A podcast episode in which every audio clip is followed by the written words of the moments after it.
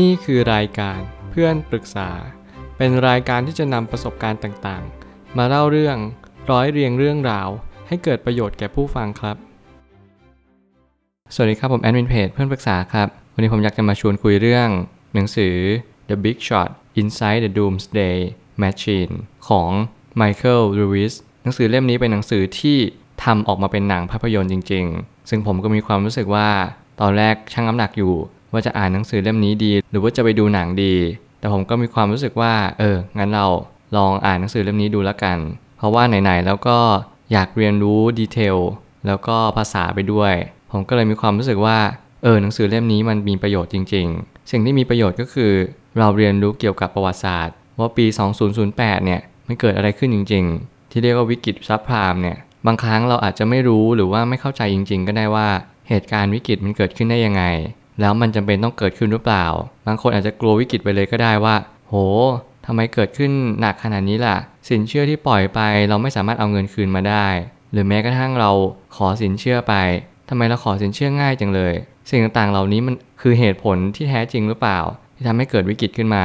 ผมก็ยังเชื่ออยู่เสมอว่าหนังสือเล่มนี้สามารถตอบโจทย์ หรือว่าตอบคำถามที่คุณตั้งกับวิกฤตแต่ละวิกฤตได้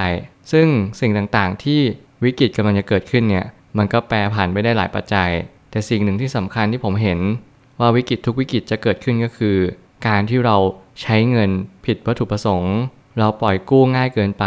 เราผลิตเงินในคลังสูงเกินกว่าที่รัฐบาลหรือว่าคลังจะรับไหวจริง ๆ คือสรุปง่ายๆ คือไม่มีเหตุผลในการทำแบบนั้น มันเป็นการที่ไร้สนับสนุนของพื้นฐานทางการเงินจริง ๆ ผมไม่ตั้งคำถามขึ้นมาว่า เมื่อการปล่อยสินเชื่อด้อยคุณภาพออกสู่ตลาด เหตุการณ์วิกฤตจึงเกิดขึ้น เมื่อเราเรียนรู้จะเข้าใจวิกฤตแล้วว่าวิกฤตปี 2008 เนี่ยคืออะไร มันก็คือการที่เราปล่อยสินเชื่อด้อยคุณภาพออกมา ประมาณว่าเป็นสินเชื่อที่เราสามารถปล่อยกู้ โดยที่ไม่มีอะไรมาค้ำหรือแม้กระทั่ง การที่เรา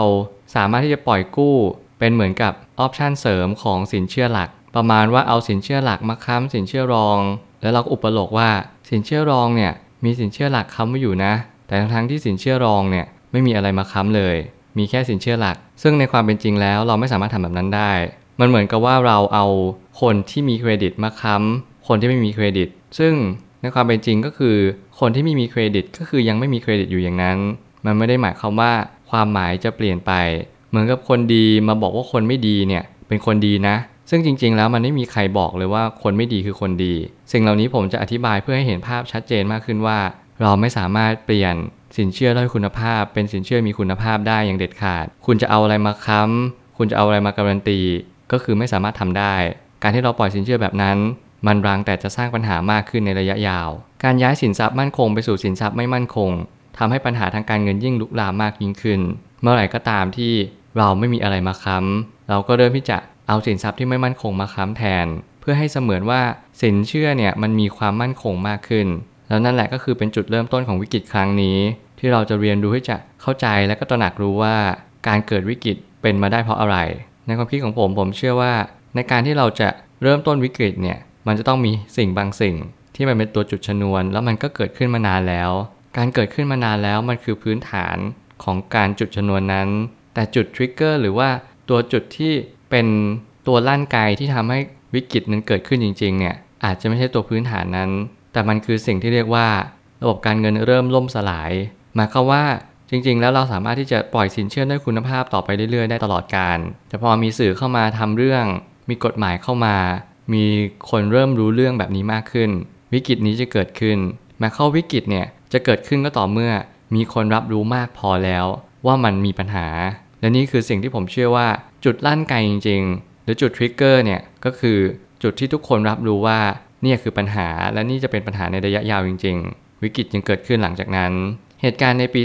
2008 เป็นการใช้เงินจำนวนมาก จากการปล่อยกู้ในสิ่งที่ไม่สามารถเป็นหลักทรัพย์ได้อย่างแท้จริง และนี่คือเหตุผลที่สำคัญว่าทำไมถึงเกิดวิกฤต วิกฤตอาจจะไม่ได้เกิดขึ้น เพราะว่าเราทำธุรกรรมทางการเงินอย่างถูกต้อง หรือว่าทำธุรกรรมทางการเงินแบบไม่ถูกต้องแต่วิกฤตเกิดขึ้นเพราะว่ามีคนรับรู้มากพอที่ผมย้ำแต่แรก เมื่อไหร่ก็ตามที่เราทำผิดซ้ำๆซ้ำๆ มันมีโอกาสที่จะเกิดวิกฤตต่อไปได้เรื่อยๆ ซึ่งจริงๆ ในอนาคตผมก็ยังเชื่ออยู่เสมอว่า จะมีวิกฤตต่อไปอีกเรื่อยๆ เพราะว่าคนดีเริ่มน้อยลง 1. สิ่งที่ไม่ดีกำลังตามมา 2. หลายๆอย่างว่าเราอยากจะโลภว่าเราอยากจะรวย หรืออะไรก็แล้วแต่ต่อมาเป็นอันดับที่ 3 แล้วผมก็ยังมองว่าสิ่งที่จะเป็นไปในอนาคตเนี่ยมันก็ขึ้นอยู่กับระยะเวลาพื้นฐานที่เรามีการช่อฉนมีการที่ ปล่อยสินเชื่อด้อยคุณภาพอีกหรือเปล่า หรือเรากำลังปั่นเงินในระบบการเงินมากขึ้นไปอีก ยิ่งเรามีพื้นฐานหรือพื้นเพที่นานเพียงไร วิกฤตนี้ก็ย่อมยาวนานมากยิ่งขึ้น สิ่งที่เป็นตัวชี้วัดเศรษฐกิจได้อย่างแท้จริง อาจจะไม่ใช่การดูที่อัตราการหมุนเวียนของกระแสเงินสดเพียงอย่างเดียว แต่ต้องดูการครอบครองสินทรัพย์นั้นด้วย หนังสือเล่มนี้กำลังจะมาบอกกับเราว่า ให้เราดูการถือครองสินทรัพย์อย่างแท้จริง ว่ามีจำนวนคนในประเทศ หรือในกลุ่มกลุ่มนั้น เขามีการถือครองสินทรัพย์จริงๆหรือเปล่า หรือว่าเขาถือแค่ใบสิทธิในการเป็นเจ้าของ ซึ่งมันไม่เหมือนกัน มันเป็นเหมือนใบออปชั่นใบวอร์เรนที่แสดงสิทธิว่าเราถือสินทรัพย์นั้นจริง ๆ แต่จริงเราไม่ได้ถือสินทรัพย์นั้นเลย มันเป็นแค่ใบเสมือนเท่านั้นเอง เหมือนเป็นสำเนาของใบจริง บางครั้งอาจจะดูค่า GDP ค่า GDP per capita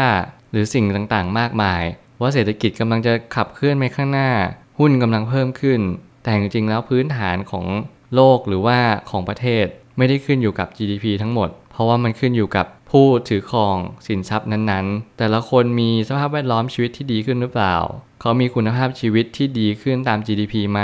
เพราะว่ามันขึ้นอยู่กับรัฐบาล ขึ้นอยู่กับคลัง หรือแม้กระทั่งระบบทางการเงินของแต่ละประเทศนั้นๆ ด้วย ว่าเขาสามารถที่จะปล่อยกู้ในระดับที่พอสมควรหรือเปล่า คุณภาพชีวิตของแต่ละคน เขามีความรู้สึกยังไงต่อชีวิตของเขาเอง สิ่งเหล่านี้เราต้องพิจารณามากๆ เพื่อเป็นตัวชี้วัดเศรษฐกิจว่าดีหรือไม่ดีอย่างไร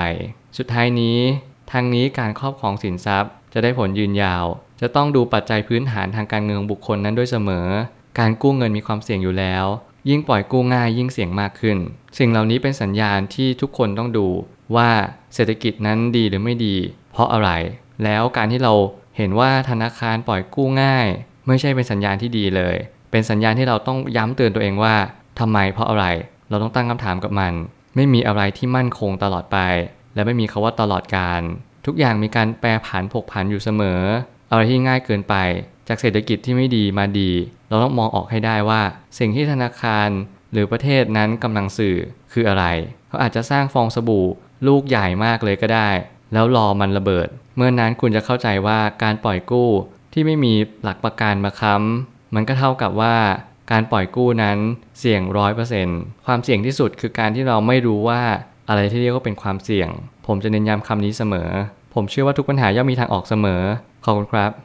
รวมถึงคุณสามารถแชร์ประสบการณ์ ผ่านทาง Facebook Twitter และ YouTube และอย่าลืมติด Hashtag เพื่อนปรึกษาหรือ f r ร e n d t a l k ด้วยนะครับ